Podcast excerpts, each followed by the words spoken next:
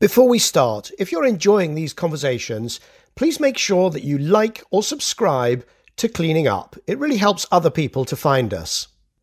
Cleaning Up is brought to you by the Liebreich Foundation and the Gilardini Foundation. Hello, I'm Michael Liebreich, and this is Cleaning Up. My guest today is David Sandalow. David is the inaugural fellow at the Center on Global Energy Policy at the School of International and Public Affairs at Columbia University.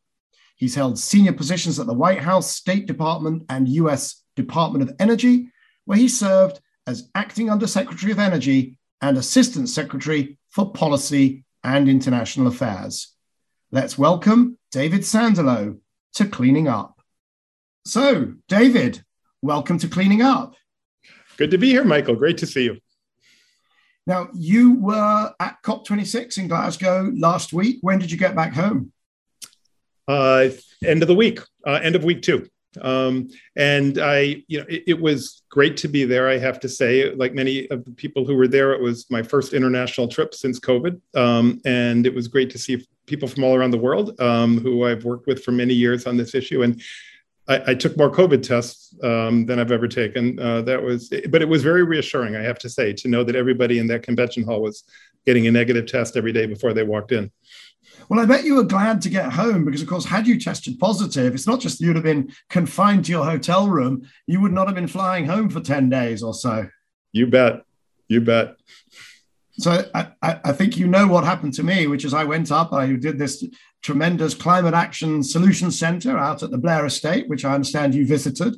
Uh, the first week, just triumphant, the conversations, the people, you know, this was the doers COP and we were at the heart of it. And then after a week, my wife came up to visit and she tested positive, and I basically missed the second week after all that. Oh, uh, how's she doing, Michael? She's good. She's good. She's absolutely, you know, she's recovered. She's tested negative. Uh, you know, like we're all doing tests every day now, and we've we've had a we, since that middle weekend, pretty much we've been testing negative. Um, but uh, but you made it out to the Climate Action Solutions Centre, so that was good. You saw the Blair Estate, the castle really remarkable i have to say first the physical setting was beautiful just extraordinary castle and then the dialogue was really uh, tremendous. Which day can I ask which day you were there for? Uh, Wednesday, I believe. And that was uh, what was the what was the topic? Geo, it's geopolitics, and we had a very good, very good discussion on the geopolitics, both involving Russia and China, um, and, and then in the U.S. and what the domestic politics in the U.S. are doing as well. It was it was just it was a tremendous group, very well moderated, and it was the, the only uh, missing element was you, Michael. But we had, we managed to have a good conversation without you. Would have been better with you there. You're, you're very kind. You're very kind. But I understand that the folks from Atlantic Council would just did a you know just knocked it out of the park day after day. Uh, but it's a great segue geopolitics um, because I want to actually start with you know the sort of David Sandalow potted history of his involvement in COPs because uh, you, I understand, were at COP one. I was a member of the U.S. delegation as part of the White House staff at COP one. Michael, that's absolutely right. And uh, a good trivia question is who for for your audience is who was the chair of COP one, uh, and the answer was a young, very uh, talented and promising environment minister named Angela Merkel, uh, who did a tremendous job uh, as uh, the chair of this conference, which was in Berlin. Um, and then I spent much of the 90s as a climate negotiator uh, for the US government. And I have to say, th- those were some of the most sleep deprived, uh, stressful experiences of my life. You know, there's this culture at the cops among the negotiators of staying up all night in negotiations and and then staying past the deadline for another night of endless negotiations. Um, and I was thinking of writing something actually called A Tale of Two Cops, uh, in contrasting that culture within the government negotiators with the rest of the world that kind of comes and releases reports it, it, does you know dinners like the kind the fabulous ones you were doing makes big announcements um, but isn't dragged into all these you know interminable negotiations. Yeah so i talk about three cops. Every cop is actually three cops. Ah. there's the kind of the negotiator cop um, which is all about the the dots and the commas and the square brackets and the sleepless nights. Then there's the activist cop, which is always this is a terrible waste of time, and you grown up to doing nothing, and the die-ins in the streets, and the, and it's actually, I mean, I, I shouldn't be flip, I should be, I shouldn't be, uh, you know, uh, disparaging because actually the civic society keeping pressure on all of us is actually the that is the mainspring of why we, you know, why we've got to the point we've got. But there is a lot of theatre around the activism. And then there's the kind of what I call the doers cop, which I've seen grow from, you know, the first time that business was invited was, I think, in uh, uh, Warsaw COP uh, 20, I'm going to say, when there was an actual formal sort of track for business or formal activity set for business. The side events have just gone, um, you know, ballistic. And now we're talking about the financiers. You know, I was sort of um, it was a bit like an alien abduction. I was suddenly invited to have dinner with Larry Fink in uh, a hotel in uh, in Glasgow. That would never have happened five years ago. He just wouldn't have been there. But there was all these finances. There was business people. There was so much going on, and you know, the, and so you know, depending on which of those cops you attended, I think you get a very different picture for what just happened. I've got this very optimistic picture of the most extraordinary progress because I could see I was with all these people who are, you know, whether it was finance, whether it was hydrogen, whether it was, uh, you know, deep penetration of renewables, whether it was nuclear, whether it was carbon removal. Uh, you know, there was just so much happening, you know, real deals, real conversations. I think those are really astute comments, and I, I agree completely. And I think if the standard for your for measuring the success of a COP is did we solve global warming? Um, no, uh, we didn't do that, and, and no, no cop is ever going to do that. But did was real progress made? I, I, think real progress was made at COP 26, and that's it's really this is. in my view, the point of COPs is to bring forward action like this, to provide a platform for this to happen. And, you know, c- climate change is a problem caused by invisible, odorless gases. Unless we create events where people need to come forward and be responsible and address the issue, it's going to be much harder to move forward. And I think it's part of the the whole theory of the Paris Agreement is to create these uh, events where, where, where countries are required to come forward with action, uh, and then where civil society, you know, businesses, everyone has an opportunity to come forward and do the same thing. And just and you're hearing I'm, I'm in the streets of New York, so you may be hearing this siren come by. It's not the last time that you, you will hear a siren. Uh, my my apartment is on Broadway, so you're hearing the sounds of Broadway there. Oh, I, David, I, I, I thought that was your car arriving. yeah, exactly. Um, but one comment on the activism, Michael. You know, I, I just want to underline and agree with the point you made that the activists and and that third cop, which you very correctly point to, the third cop on the streets, is really important.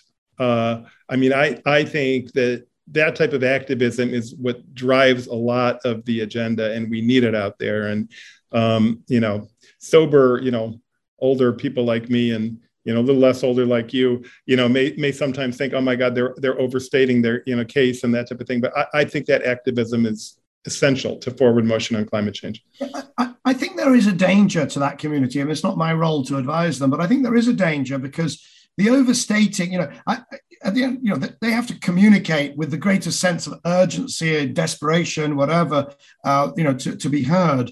The worry is that actually most people are not aware of some really basic things like emissions have actually peaked. There's some data that came out on the on November the 4th, early in the first week of, of COP, that showed that because I've been saying, look, energy emissions have only gone up 2% in the last eight years, despite economic growth. So the energy emissions have nearly peaked. We're pretty much, we're either at or near a peak. It's possible 2019 was the peak. But if you then add in land use, you know, brackets, yes, there's lots of error bars, but actually emissions have peaked a decade ago. And people are blissfully unaware of this out there in the real world. And then, of course, you get this kind of still this steady, you know, drumbeat of promotion of disaster scenarios, which, frankly, the work of people like you over, I mean, I guess in COP once, we're talking, you know, two and a half decades, but also all the investors I've ever worked with, all the entrepreneurs, all of the businesses, we are actually getting a purchase on this problem. We are actually not ended up we're not going to go off to five degrees seven degrees centigrade of warming not even four degrees and now not even three degrees and yet there isn't that awareness and i worry that the activists in a way, that overstatement, they get locked into overstating the same case. And at some point, it, you know, at some point, it's like, look, you've got all these pledges. What the activists need to do is say, deliver the pledges. Not you're doing nothing, but you know, you've you've made the pledge, now deliver the pledge. And we're going to monitor that rather than say, oh, it's all a catastrophe. Yeah, I, look, I, there's, I don't know that activists in any generation have ever done nuance. I think that you know it, it, it's really important to be out there make, making the case, and and and, and uh, we could talk about some of the. the difference here, the I mean, look, I, I, the difference here, if I might, David, is that these are activists generally who are saying follow the science. Right? Most activists don't do that. They just active. They're just activists on their topic. But here you have activists saying follow the science, and the science has actually moved on. Well, look, I I think what what it uh, Fatih Birol says that if we um, if all of the pledges are fully implemented, we will hold uh, warming to 1.8 degrees C. I think was his conclusion. Uh, and you know the, the track record since Paris is that countries aren't coming close to following through on all of their pledges. So I my bottom line is less optimistic than what you just related. I think we are at serious risk of you know dramatically overshooting even the two degree goal of Paris and certainly the 1.5 degree is is way out of reach and no, I, and the I, science I, makes clear that that that is going to lead to you know significant damage of the kind that we've seen this year you know all over the world so i i, wouldn't be sanguine. My my concern is not doing you know too, too little on this topic. I think we haven't begun to grab uh, this problem and solve it in any meaningful way. And, and don't get me wrong i'm not optimistic i'm not blindly optimistic um, I'm just saying that you know we should be realistic about where we are and where we aren't headed. But that's like I said, that's that's advice to advice to people who, who whom I'm not sort of you know I'm not I'm not really able to advise. It's just an observation. But there was one real breakthrough, one real piece um, that, uh, of what happened in Glasgow, which must have really resonated with you. Which was there came a point where things were looking sticky, and the U.S. and China got in a room and came up with this US China declaration and it was like, well, hang on a second. I've seen this film before, but actually, you've you actually were the producer on the film when that happened before the the um, COP twenty one in Paris. Again, that was it was about six months before COP twenty one, I think. Um, so this U.S. China axis is really fascinating, and its role in keeping the thing moving forwards, and that's really one of your great specialist topics, isn't it? There's a lot to say about this, Michael. And yeah, I've been going to China since I was young. I um, was really it was a real privilege back many years ago. I what, right out of college, uh, the uh, U.S. and China normalized relations, and I had always, as a kid, wanted to go to China. It was impossible for an, someone from the United States in, in that period to to even do it.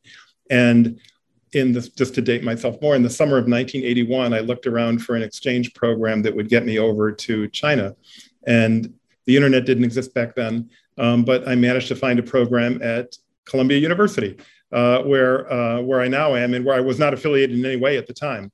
But I I went uh, with the exchange program, spent the summer in Shanghai in the summer of 1981. Incredibly different China, as you can. I mean, we as we flew in, there were no lights at night in the city, and um, and I've been going back ever since. And and for me, uh, I mean, China is an endlessly fascinating uh, country. Uh, the rise of China in the past four decades in my professional life has been, I think, by far the most important geopolitical development of, of that or of two generations. And, and the US China relationship now is the most important bilateral relationship in the world, I think, for any two countries. And it's in- incredibly fraught and difficult right now. Um, and uh, uh, many people in the climate community looked back to the agreement in 2014. Um, uh, and in, in 2014, um, with great leadership from government, I, I, was actually out of the Obama administration by then. I had, um, I was in the Obama administration until from beginning until 2013, um, and spent a lot of that time working on U.S.-China energy relations. We created something called the Clean Energy Research Center, U.S.-China Clean Energy Research Centers, which worked on it cooperatively on a number of different um, clean energy technologies and, and built up a series of, of cooperative efforts to address climate change. And then by, by 2014, um, uh, a bilateral agreement was reached that was signed by or announced by President Obama and President Xi. Uh, it was the first time that that China Chinese government had ever uh, agreed to a, a, limit emissions in an absolute an absolute limit on emissions. It agreed that was when the agreement to peak in 2030 was announced. Uh, President Obama announced an ambitious target for the United States, and and I think many observers have I've heard say that, that provided a key foundation for the Paris Agreement. I've heard Laurence Tubiana say some version of um, uh, without the without the U.S.-China agreement, it's not clear we would have had the Paris Agreement. So it's really important. Um, all of that brings us to the present, where the US-China relationship is incredibly fraught and difficult, filled with tensions. Um, and uh, I think it's really striking that the one issue on which the two governments have been able to reach some agreement to have productive dialogue is climate change. And it's, it's very encouraging, I think. Um, and the, the agreement that was announced in Glasgow is it's really an agreement to, to talk and to, um, to have constructive dialogue. Um, but even that, in the context of the challenging relationship, I think it's important. And the most important and interesting provisions in that agreement, I think, are on methane or methane, I think, as you say in the UK. Um, uh, and, and the, the, methane uh, provisions uh, are actually quite specific. Um, and the Chinese government agreed to develop a national action plan on methane for the first time. Um, and uh, the two governments set forth a schedule for discussing what to do about this.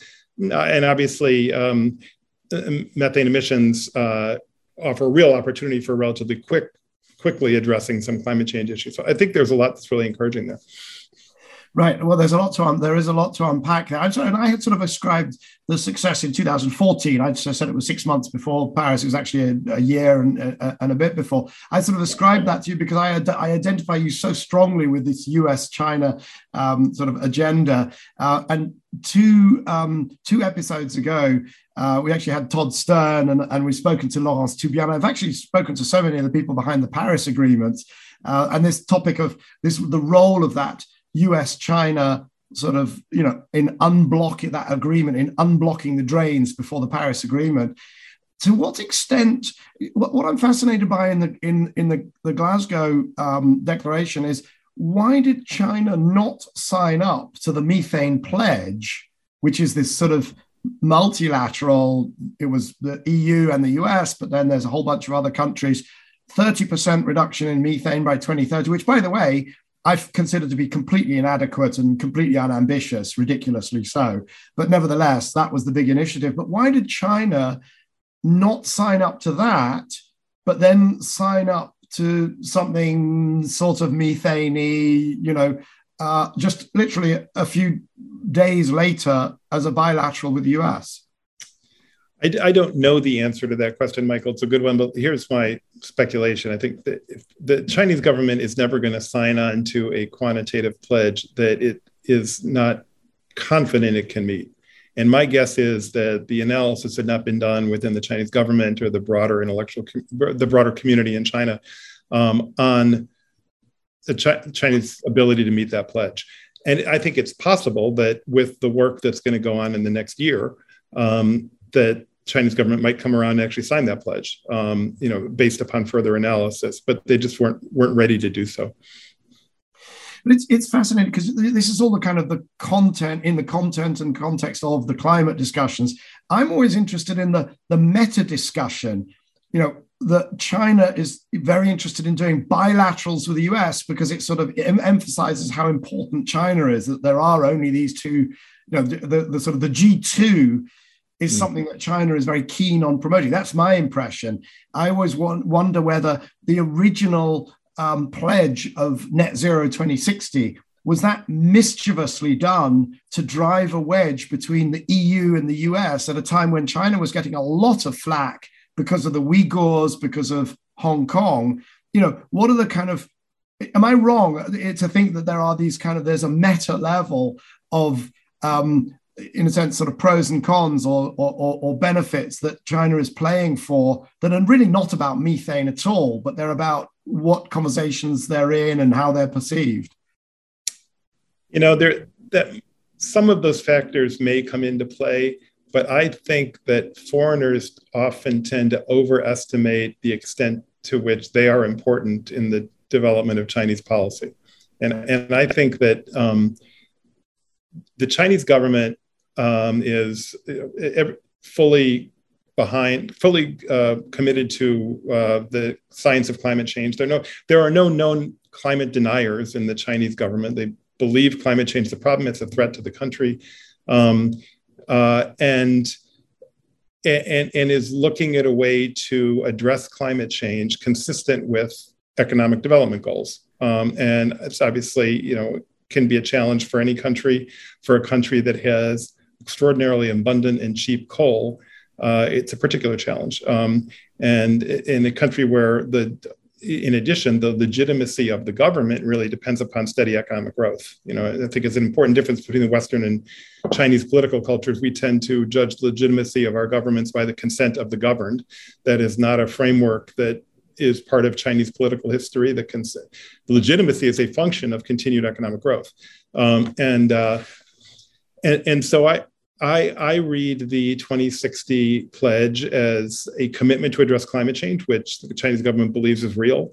Um, uh, it, it's one that that uh, the the wheels are starting to turn to get there. It's a long term process, um, you know. I, but but I but I think it's genuine. Um, I think certainly in the United States, because of our political cycles and the way that our administrations, you know, can be so different in their policies, we tend to discount long-term goals because we just don't have the systems to implement them in the United States. We and we it's uh, that's a whole other topic conversation, um, but uh, but we don't. You know, in, in in China historically, they do. I mean, China's currently on its 14th five-year plan.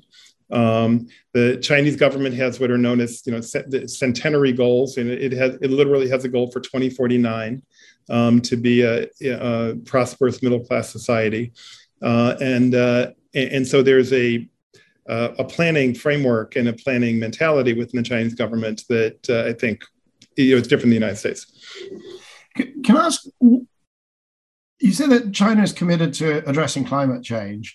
And there's a number of different reasons why that might be. You know, maybe they have you know full faith in the science of climate change, and they've got plenty of low-lying, you know, Shanghai, etc. That's you know, so the, at sea level, and therefore there's the actual sort of, in a sense, the you know the the, the, the physical reasons, but there's also um, I mean, you've sort of discounted the diplomatic games potential reason, but there's another one which is addressing climate change does drive a changing of the guards technologically. So from internal combustion engine cars to electric cars.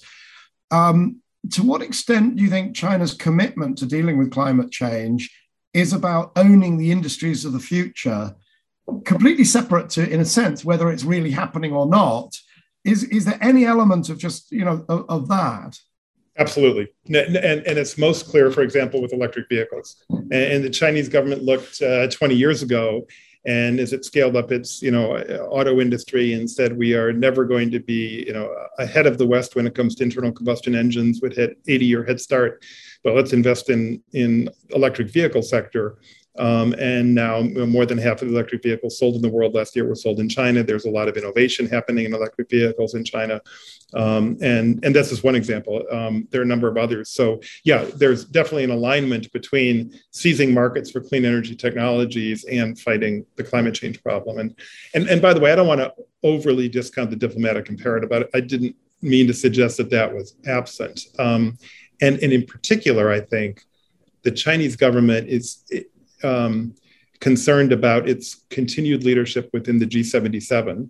It's, it's one factor. Um, and there are a lot of poor, you know, low-lying countries that just want the emissions to stop. And uh, I, I, remember I, I, one particular incident. I remember it. I, during the 1990s, when I was a climate negotiator, as we discussed. I would often, you know, in, in the halls of these COPs, be criticized by uh, diplomats from small island states. Um, United States was the largest emitter at the time.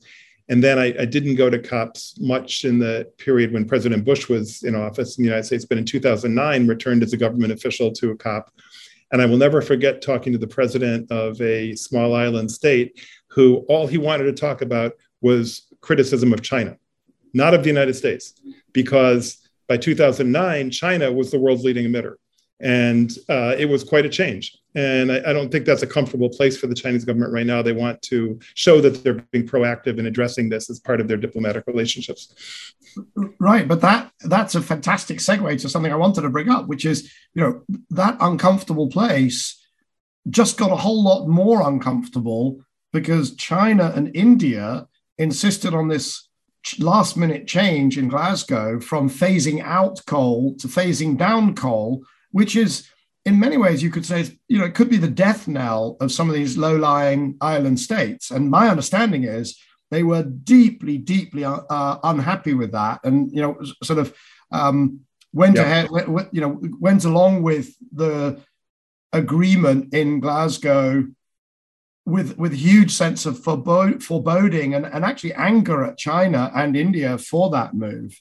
That's quite true. And right which just shows i guess that uh, that imperative did not win out uh, for Chinese diplomats at, at this meeting. That, that, that this was more important to them than staying on the side of their colleagues in the G77 on this issue. But but my, my, the favorite comment I've seen about that was from my friend Nat Keohane, who's now at C2ES, and he said climate change is not going to be solved with a thesaurus; it's going to be solved with technologies. And you know, I, I think there is uh, the debate between phase out and phase down, which got a lot of media, um, that's a reflection of where governments are. It's it's not um, it, that alone is not going to solve the problem. What we need to do is implement and develop and deploy the clean energy technologies, the technologies in other sectors that are really going to solve this problem. Right. No, and I, I agree with you. I, I looked at that, you know, um, that uh, wording question. Say, well, you know, I think that, that you can talk about phasing down, but as soon as you do, your cost of capital goes up, your ability to acquire talent is non-existent. Who wants to? Who's going to want to graduate as an engineer and go into coal when it, whether it's being phased down or phased out is totally irrelevant. It's not where you put your career. Um, so I wouldn't be at all surprised. In fact, we've seen it repeatedly. As soon as a strong signal comes, actually the innovation runs way ahead of the signal itself.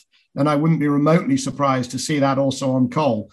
Um, but nevertheless, it was it was interesting to see. And you know, the, the I guess there's this. Um, you know, China wants to show that leadership, but then that was a, that was a you know they definitely um, uh, they definitely didn't make any friends amongst the low-lying you know island states uh, you know on that count. No question. Yeah. one of the things you talked about the longevity of the plans and the planning system in China. There's also the longevity of a key character, um, Xie Zhenhua, who has been their negotiator, has been involved, and you've worked very closely with him, and Todd Stern worked closely. I, I don't know how long he's been in place, but he really has uh, has been pretty much a constant in this process for some time, has he not? No, no question. And, and he, you know, he was uh, he high positions 20 years ago um, as uh, a minister or head of their of the domestic environmental agency and has been top negotiator now since at least you know the middle of the last decade. Um, and uh, yeah well um, extraordinarily capable person. Um, you know very very smart very articulate really charismatic often in the way he presents things.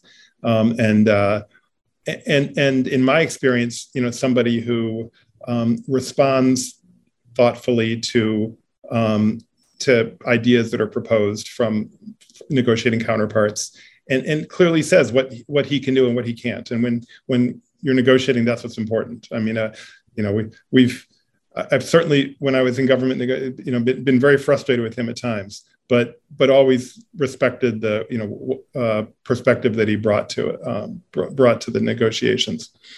Well maybe i should try and get him onto uh, cleaning up and get a, we, yeah. we, we, I've had a, a, very interesting Saudi analyst uh, who came on this, uh, Yusuf Al Shamari, young guy, but really smart, very well connected. Uh, and I love to get these different perspectives uh, on, on these questions. So maybe we can work on that. But in Glasgow at COP, you were also presenting a report because now, now that you're not in government, you get to kind of do things that you're, you know, a broader set of things that you're interested in. And you yep. were presenting a report on mineralization of carbon, right? If, yep. if, I've understood it right. Tell, tell everybody what that is, because I think that this doesn't get enough airtime. I couldn't agree more, Michael. It's very, so, so um, we released a roadmap on carbon mineralization. Uh, and uh, I have to say, you know, after working in climate change policy for many years, this was a topic I knew almost nothing about until about nine months ago when I started working on this project. And um, assuming that lots of your audience is the same, let me just explain that carbon mineralization is a natural process in which um, carbon dioxide is incorporated into rocks, particularly calcium and magnesium bearing rocks, and turns into carbonate minerals. Uh, and it's a natural process. It happens very slowly, and every year, about 0.3 gigatons of carbon dioxide is removed from the atmosphere as a result of carbon mineralization. So that's you know that's what about uh, 0. It's about 0.6% of overall emissions. Um, I was going to say it's 1% of energy emissions, but 0.6 percent of energy, 0.6% like of 0.6% of overall emissions. Yeah. So the natural, you know, it's so it's it, um, sometimes this is called the slow carbon cycle. It's part of the slow carbon cycle. So what we look at in this in this roadmap is are there ways to use this natural process to remove more carbon dioxide from the atmosphere? Um, and if there were, it would be tremendous from a couple of different standpoints. One, this is permanent removal. I mean, you're literally this per- binds carbon dioxide into rocks. Um, another very important feature is this doesn't require energy. I mean, this happens naturally. It's, you know, for this is exothermic. The process actually generates heat when you do that. Um, and, and third, these rocks are located all over the world, uh, subsurface and on the surface here. So um, we. I'll add, David, fourth, it's fabulously benign. They're not yes. radioactive. They're not poisonous. They don't go into the water table. They don't do. They just. It's just. It's just sand or it's just rock, right?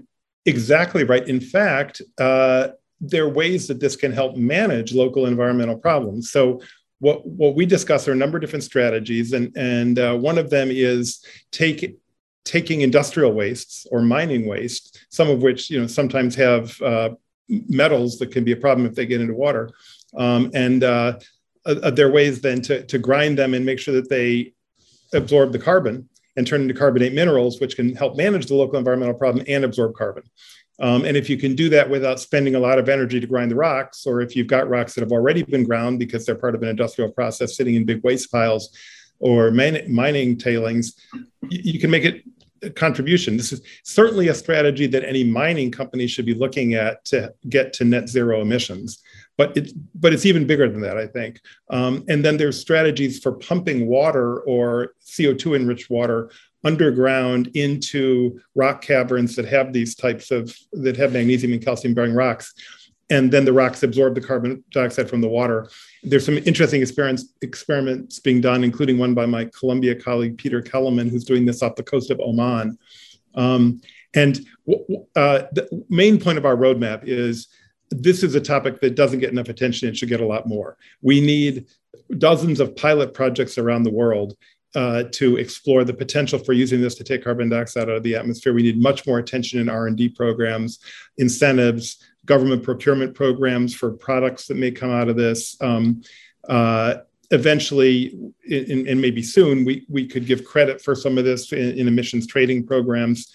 Um, and, and, we're just trying to shine a spotlight, and this is an opportunity because I just find so so few people know about it. No, no, it's fascinating. The one that I'm aware of is up in Iceland, where there's carbon being captured from the air and put into basaltic rocks. I'm not sure if I've pronounced that right, but uh, yep. but um, but the problem with that one is, of course, that the carbon, the capturing the carbon from the air is so ridiculously expensive that, that it just feels like a like like like a, a, a bit of a kind of I don't know, uh, what can I call it? Uh, more of a distraction than something real.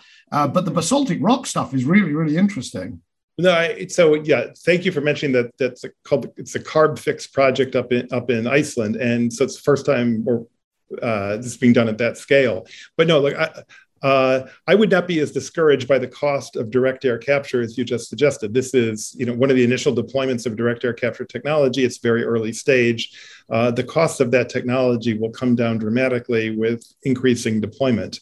Um, and and so I think uh, a project like the one in Iceland you mentioned, which can power the removal of carbon dioxide from the air with renewable energy, so in net zero, and then pump it underground into these rocks is tre- tremendously productive. So let's not go down the rabbit hole of direct air capture. I'd love to because um, I'm very concerned that it's being held out by you know as much a much bigger part of the solution than the economics um, would would justify. But um, but we will go down a, a, rabbit hole on learning curves and where they are and where they might end up.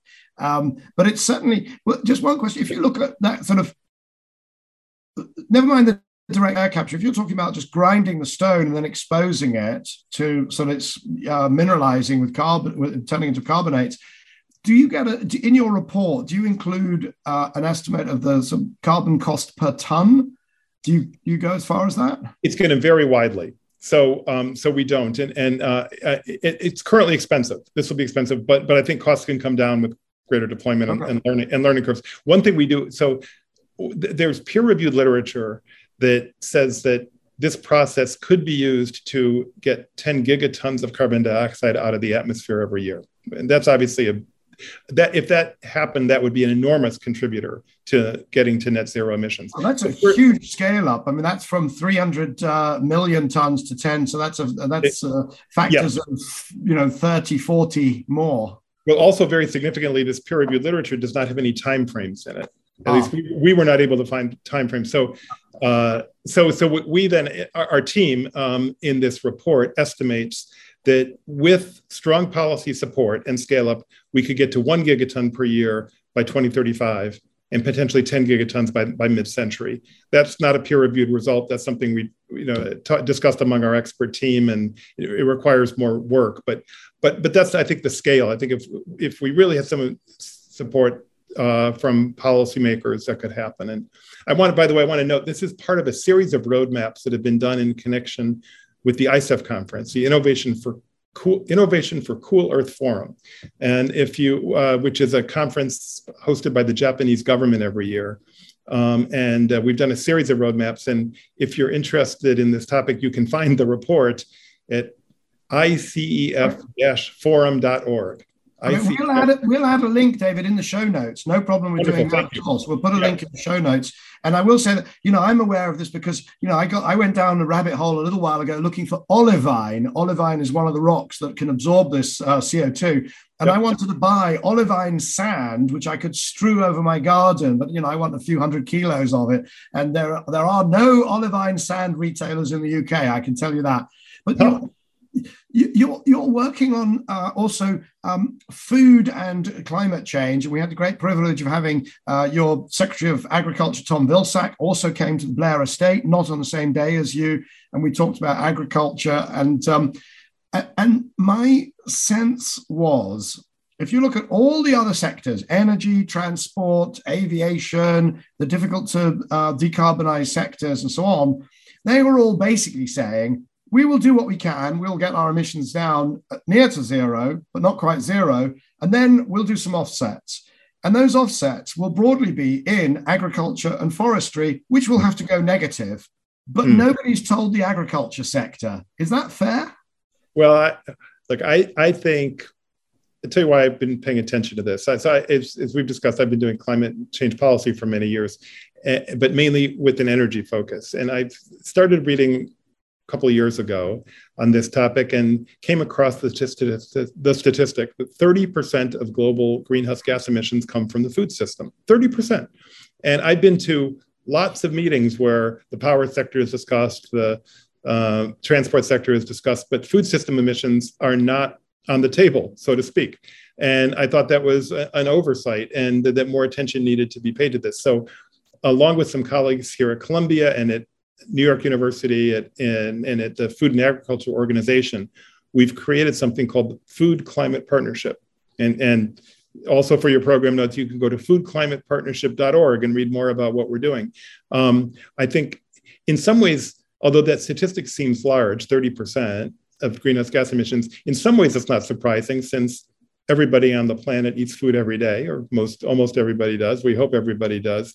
And so a lot of the infrastructure that we have in the world relates to what we all do every day, which is eating food. And, and so that 30% in, uh, includes clearing of forests for, for agricultural production. It includes fertilizers. It includes the emissions from you know, um, night, uh, from machinery for agricultural production. It includes the shipment of food, um, uh, refrigeration of food, cooking of food, and then disposal of food. So that entire chain um, goes a lot. And so we're looking at a food systems approach um, and have a number of, of uh, articles looking at the emissions and, and thinking about how you think about this holistically in a way that might reduce emissions. Um, right. And, and one, yeah, and I just add one particular piece of this that, that I think is important, but very politically fraught, um, involves um, livestock production. And, and livestock production is a major contributor to greenhouse gas emissions, in particular methane emissions from livestock mainly comes out of the front end of livestock, by the way, not the back end of livestock. Um, uh, but um, but there's a couple of so, so reducing consumption of beef is absolutely a strategy for reducing greenhouse gas emissions. Uh, there's at least two observations I'd make about that from a social cultural standpoint. First is I don't think that that there is any moral basis for preventing anyone in you know uh, poverty or you know in poor countries from moving towards more livestock consumption. I mean, I think the notion of people from wealthy countries saying that people in poor countries you shouldn't eat beef after we've you know for generations prospered from that, I, I don't think is even remotely appropriate. Um, and, and, then beyond that, even in developing countries where people eat way too much beef, actually, even, developed, you mean?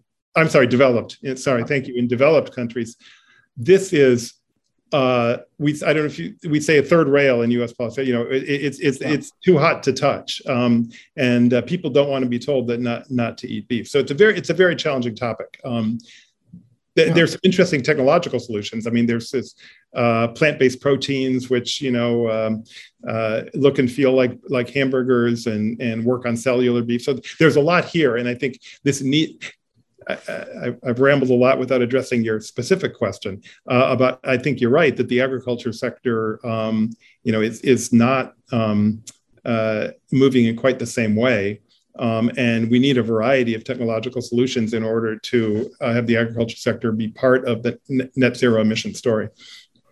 It's it's a ferociously complex space where you know I think I certainly don't feel qualified to you know, to have a point of view, which is quite rare for me, as I'm sure you you're, you know you'll appreciate.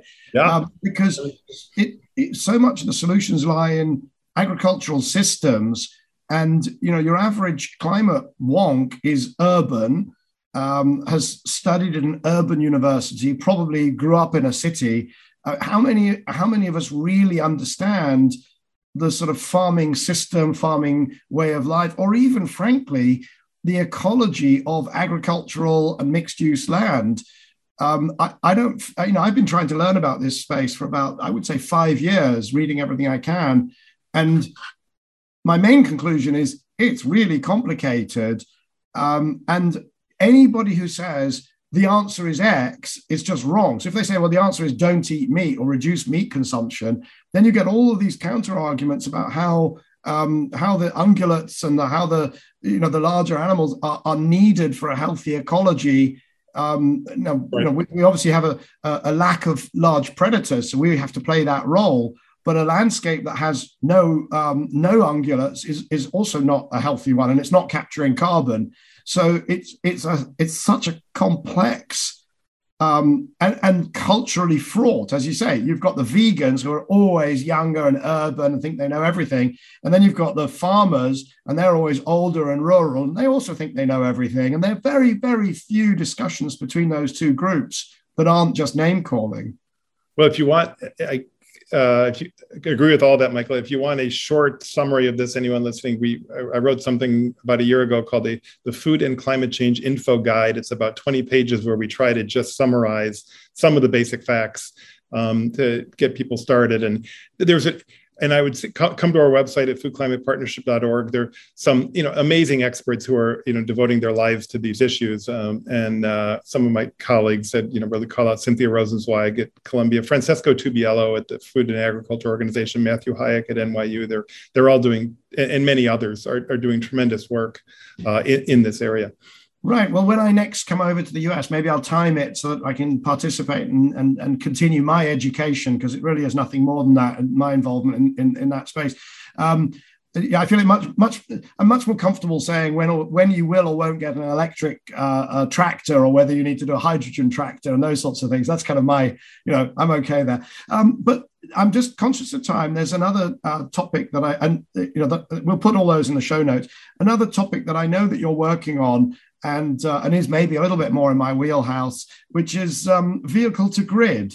So yep. I mean, a huge range of stuff you do, but tell us about what you're doing on vehicle to grid.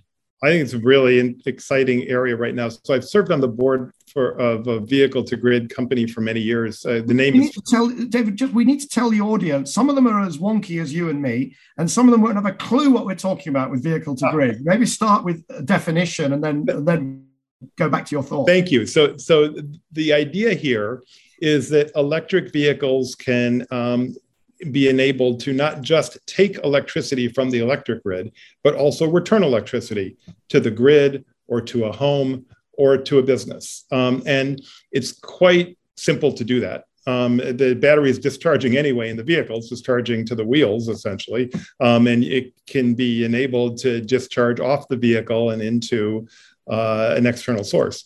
And and the um, pure once there are many electric vehicles out on the road, the energy storage capacity in those elect- in those electric vehicles is extraordinary.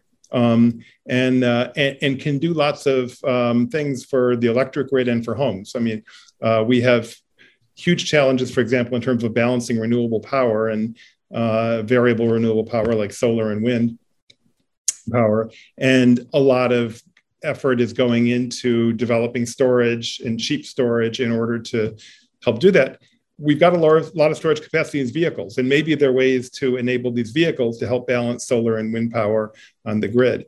This can also be a could be a tremendous asset uh, for energy for resilience and and protecting against blackouts. We had you know terrible blackouts in Texas, in the United States, you know earlier earlier this year.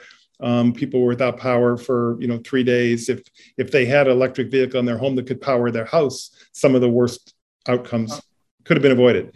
Now, this is a bit of a moment for this. The, right now, the uh, Ford Motor Company has a pickup truck that is the best-selling vehicle in the United States. It's called the Ford F-150 pickup truck. Right. And, and Ford has announced an electric F-150 pickup truck uh, which is uh, wildly oversubscribed, is going to be in showrooms soon. Um, and this electric F 150 pickup truck is bidirectional. You can use it to um, power appliances at a campsite, or if a lot of F 150s are used at work sites, construction sites, you can use it to power tools at a work site, or uh, you can keep your home, an average American home could be powered for about three days with the battery, with this capacity in F 150. And Ford is marketing this uh, very heavily as a feature of the F 150. So I, I, think we're at a moment where the borderline between the transport sector and the power sector is being eroded. Um, and we're going to, and this area broadly of vehicle grid integration is going to be really important um, in, in, the years ahead. I'm, I'm really excited about it. So yeah, and all of the just for for a sort of scale perspective, all of the uh, scenarios and models uh, whether it's Bloomberg NEF or whether it's the IEA or whether it's the EIA, whatever, all of the forward-looking, um, actually, EIA doesn't really do a kind of climate, uh, a, a, a, kind of one and a half degrees or a, a deep, um, uh, you know, a, deep low carbon scenario. But all the people who do, DNV, GL, uh, BP, Shell, the storage is always in the 80%, 90% of the storage is in vehicles.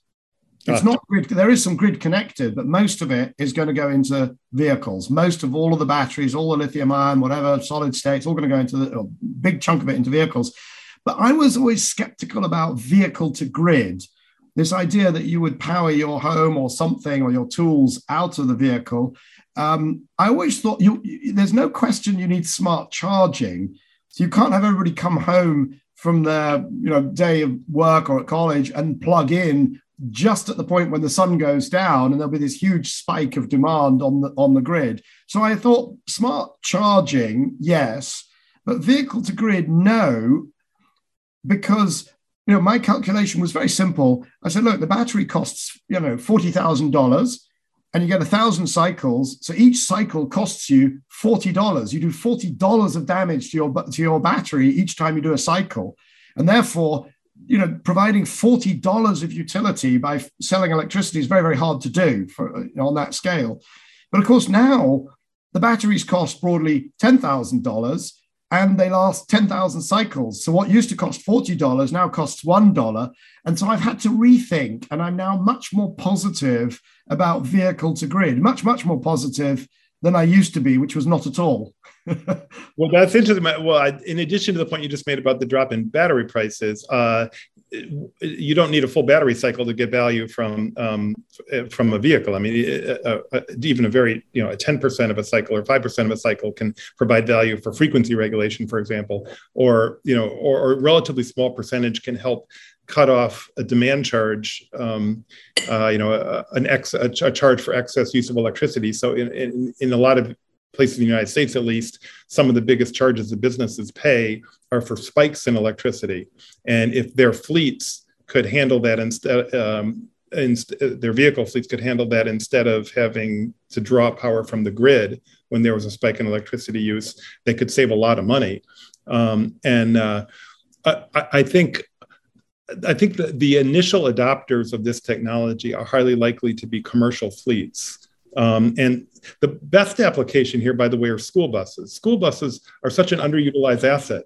You know, they, they are on the road for four or five hours a day at most, and otherwise they sit parked. And what if they could uh, earn money for the school district um, because they're electric vehicle and they could be used as an energy storage asset while they sit unused. Uh, I think it's a tremendous opportunity, and, and, and that's true for lot vehicles in general are un- incredibly underutilized from a time of day standpoint. They're you know sitting parked 90% of the time. Um, so this is an opportunity. I mean, we in our programs for in our companies Fermata Energy, um, we have managed to fully pay for the lease costs of some of the vehicles with avoided demand charges and other, you know, uh, grid-facing, um, you know, uh, payments or payments from the grid. Um, I, I, think this is, you know, one potential benefit here, by the way, is, is making it once once I think we have initial adoption through commercial fleets and this become rolls out more this can be a way of making electric vehicles more affordable for low income and for moderate income uh, owners. I mean, that you can really reduce the cost of electric vehicle ownership with this. So I think there's huge potential here. I, I, would, I would agree with that. And I think I, I just smiled when you said school buses, because I have literally been banging on about school buses, I think, for 10 years, or no? better part no. of 10 years. And it's brilliant because they are, of course, parked up doing nothing when the sun shines. At the peak right the way through the day they don't do anything most of them. And the amazing thing is uh, you probably know how many school buses there are in north america. Do you, do you, do you know i, I don't know the number. How many? It's 480000 of them. It's an astonishing number. There's a lot of kids it turns out. And um, there's so there's nearly half a million school buses. And then they sit around. You could as long as they were somewhere that you could plug them in and and and soak up all that solar power during the day. And then you know in the evening you know after they've dropped off their chargers then they are yeah, dropped off their chargers get it? No um, dropped off their pupils they could then drop off their charge into the grid or into a into the school into a, a home or whatever that's fabulous. And again, we'll put a we'll put a link into the show notes for Fermata Fermata Energy. Fermata, what's it called? Fermata Energy. Fermata, Fermata Energy. Energy. There, there you go. Very good. Um, well, so it, we're, we're almost out of time. Um, I'm going to ask you one final question, which is, um, you know, you've you've got the the U.S. China, you've got the, the your your involvement in COPs, U.S. China. Uh, we've talked about mineralization. We've talked about food and uh, agriculture. We've talked about um, the vehicle to grid what what are the other things that you wish if you had more time or maybe when you roll out of those things that you you'll, you'll, get involved in what are some of the other big things that you just think hmm you know this is not getting enough attention. I want to do some work on x. What is x? It's amazing you asked that question michael because i've I, I i i've been thinking about exactly that uh, and, and, i know the answer is cryptocurrency. Uh, i i think that um, and it's a topic that I've just started to wade into. Um, and so don't feel any real expertise, but I think it's going to be quite important. Um, and I think it's going to be important from an energy standpoint. It already is important from an energy standpoint, and it, it may well be important from a financial system standpoint. Um, and and uh, again, with the caveat that I really feel like I'm just starting to climb the learning curve on this. For those who are not familiar with this, um, Bitcoin now has uh, almost, if not over, a trillion dollars of market capitalization. So it is not a trivial phenomenon, the Bitcoin phenomenon. Um, uh, there are a number of other cryptocurrencies out there. Crypto, the, the energy, the energy use, electricity use in particular, associated with Bitcoin mining was so significant that Bitcoin miners were just kicked out of China. Um, and you see varying statistics. I'm not sure which I believe, but I think there's a wide, there's an enormous amount of energy that's being used for Bitcoin mining. Um, and I think there, there's a whole very strong community uh, that believes that cryptocurrencies are a um, fundamental uh, uh, threat to or will fundamentally transform the financial system. And you hear people say, we're at the same place with, with cryptocurrencies today that we were in the internet in the 1990s. I don't know whether that's true, but but it's in, it, there. It, there's a lot of a lot of people who are uh, very expert in this stuff who are saying that. And actually, just in the last couple of days, the one of our major sports arenas in Los Angeles was just bought and is being named, I think, Crypto.com. So there, eh, and those sports arenas are not cheap. So anyway, so that's the topic that I think is not getting enough attention. I think it's important from an energy policy standpoint. There's there's some strategies some companies have to try to use cryptocurrencies to actually help address climate change.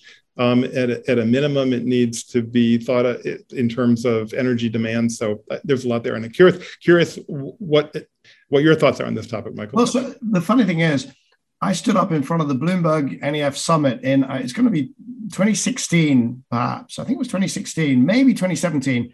And I said, Ethereum, smart contracts, forget Bitcoin, smart contracts. Here are all the different ways that you could use it for, you know, uh, um, carbon uh, registries, for you know wholesale uh, transactions. I'm not very keen on the peer-to-peer. I think that the transaction size relative to the energy cost of the transaction was too high. But I stood up and I did this whole thing, and the audience was like, "Ooh, wow! You know that sounds really uh, amazing." And isn't Michael smart, etc., etc. Except what I didn't do is take a thousand dollars or ten thousand dollars and buy Ethereum or Ether yeah. or Ethers or Eths or whatever they whatever the I'm showing my ignorance here. But if I had bought ten thousand dollars worth, that would have been worth quite a few millions. So it turns out that I'm actually not that smart after all. Damn it! Um, but um, it's very difficult to interpret. I agree. There first, there's the energy uh, the energy used in crypto, which is clearly a big a big challenge. But you know, when you say things like, "Oh, well, it's a trillion dollars," of course, a trillion dollars never went into crypto, right? The, the actual resources, the transfer of money in, whether it's people selling do- dollars and buying crypto, um, then of course there's somebody else has sold the dollars. But but the what, what's actually happened is some billions have gone in, maybe some tens of billions, and then then the the the um, the, the the cryptocurrencies have been traded between people who trade them up and up and up and up and up to the point where they're a trillion dollars.